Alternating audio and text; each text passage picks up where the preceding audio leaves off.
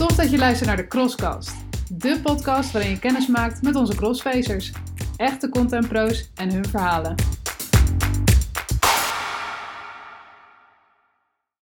Dit is Frederik en ik zit hier met webredacteur Jantien. Welkom. Dankjewel, leuk om er te zijn. Zeker leuk. En ook leuk om elkaar eigenlijk zo te leren kennen, want jij werkt geloof ik nog niet zo lang bij CrossFit, hè? Dat klopt. Ik ben op 1 eh, juni gestart van dit jaar.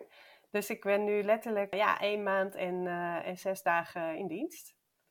En dan ook meteen aansluiten bij de Crosscast, word ik in ieder geval heel blij van. Zou je misschien willen vertellen wat je precies doet bij Crossface?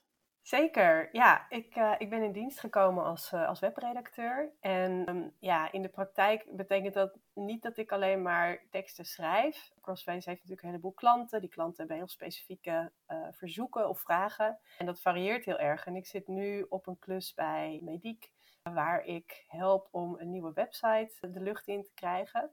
En eigenlijk hebben ze me hier het schaap met de vijf poten genoemd. Want uh, ja, ik uh, zorg ervoor ja, dat de, de mensen die input bijvoorbeeld moeten aanleveren, snappen hoe ze dat moeten doen, wanneer ze dat moeten doen. Dus ik heb de planning gemaakt. Ik heb ook gekeken naar wat is het ontwerp eigenlijk ruwweg van de nieuwe site. Dus welke content is er allemaal nodig.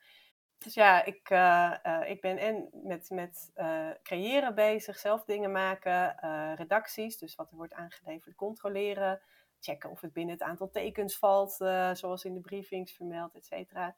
Uh, planning bijhouden, dingen najagen, een beetje ontwerpen. Um, gisteren kwam er nog een konijn uit de hoed van, goh, kun je het kleurenpalet even aanleveren?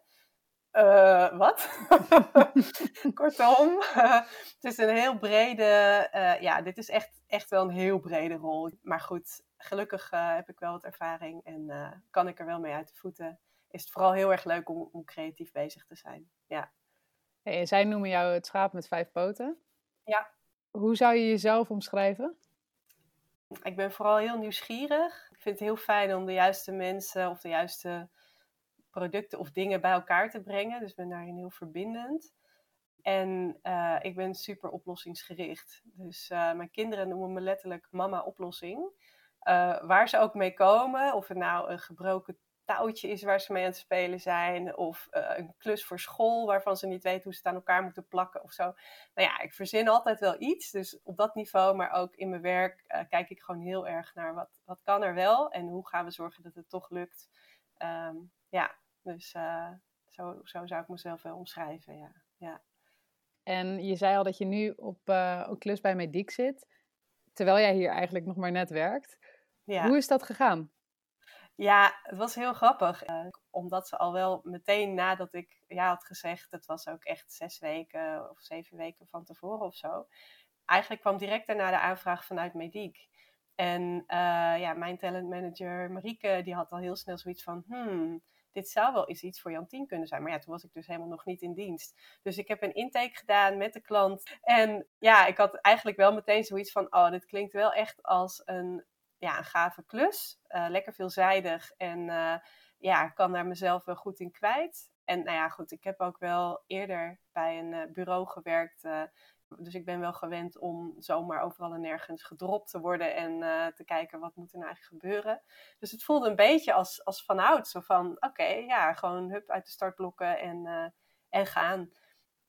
En je liet net ook al even vallen dat je eerder via een bureau hebt gewerkt, dus dat je dit wel eerder hebt meegemaakt op deze manier werken. Ja. Hoe ervaar je het nu om dat via Crossface te doen? Het is heel vergelijkbaar hè, dat je in een soort voortraject wordt voorgesteld, dat je wederzijds gaat kijken, uh, hè, passen we bij elkaar, past de opdracht bij mij?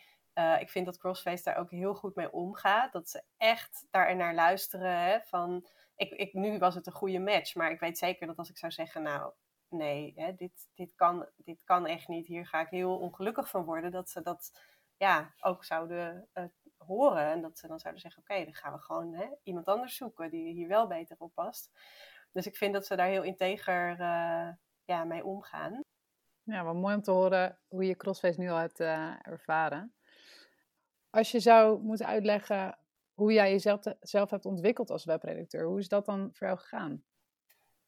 Ja, dat is echt learning by doing geweest voor een heel groot deel. Toen ik begon als webredacteur wist ik letterlijk niet hoe een website in elkaar zat. een beetje zoals je juf vroeger op school. Ja, die bestond gewoon. Die had geen huis of hè, die, die was gewoon altijd op school in je beleving. Ja, een website, ja, die bestaat gewoon. Je hebt gewoon internet, toch?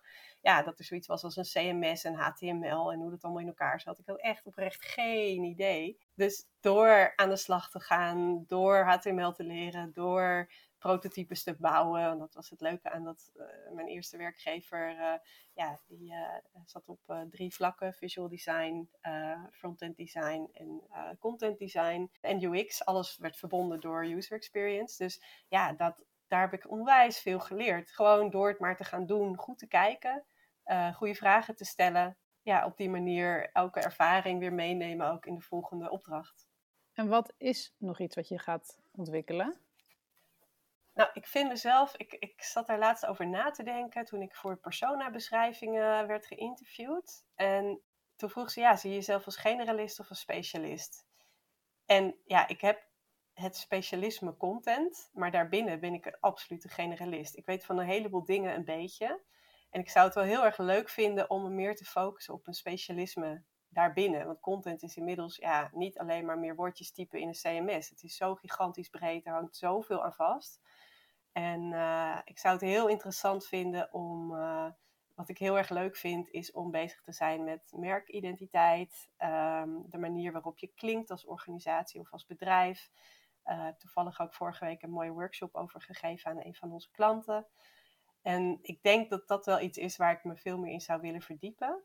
Want dat is ja, nog ja, er valt nog heel veel in te leren. En uh, ik heb geen, eigenlijk geen marketingachtergrond. Ik weet er inmiddels een heleboel van, ook weer door learning by doing. Maar er zit niet echt een, een mooie rode draad nog in voor me. Dus ik zou die draad wel eens willen vinden. Ja. ja. Want wat is uh, een merkidentiteit voor jou? Dat is hoe het publiek, en dat is dan een beetje een algemene term, maar dat kan natuurlijk, dat kan zich overal bevinden, hoe het publiek jou ervaart als, uh, als, als, als merk zijnde. En dat is niet alleen een logo of een bepaalde beeld, uh, beeldgebruik, maar dat is ook hoe je praat met je, met je publiek. En juist daarin de stem uh, van een organisatie, gekoppeld met de visuele identiteit en ook de ervaring, hè, de beleving daarvan. Dat is allemaal heel soft, helemaal niet meetbaar. Ja, het is wel meetbaar, maar alleen maar kwalitatief, niet, niet echt kwantitatief dat vind ik onwijs interessant. Want het speelt wel een enorme rol bijvoorbeeld bij mensen om keuzes te maken voor welk product ze kiezen of voor welke webshop ze kiezen of ja, waar ze hun fiets gaan kopen. Of, ja, hè, alleen het is allemaal best wel onbewust. Dus identiteit en psychologie daarachter uh, en hoe je dat dan koppelt aan je contentstrategie, ja, dat is gewoon uh, super interessant. Ja, super interessant. Misschien ook een bruggetje vanuit, uh, vanuit daar. Wat, wat denk je dat we nog meer gaan terugzien in contentorganisaties van de toekomst? Nog meer personalisatie.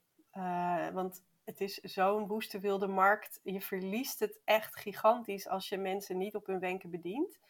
Ze zijn echt weg. Uh, iedereen kan vanuit zijn luistoel vergelijken en kiest gewoon dat wat hem het meest aanspreekt. Of ja, dat wat het beste past bij zijn of haar voorkeur.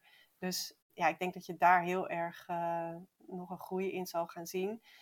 En ja, ik denk dat daar content een enorm belangrijke rol ook in speelt natuurlijk. Vooral de manier waarop je dat wat je hebt gemeten, dus analytics, kunt koppelen aan ja, verbeterslagen en optimalisatie van je content. En daarin is voor heel veel bedrijven nog heel veel te winnen. Ja. ja. Tot slot, wat wil jij andere contentpro's nog meegeven?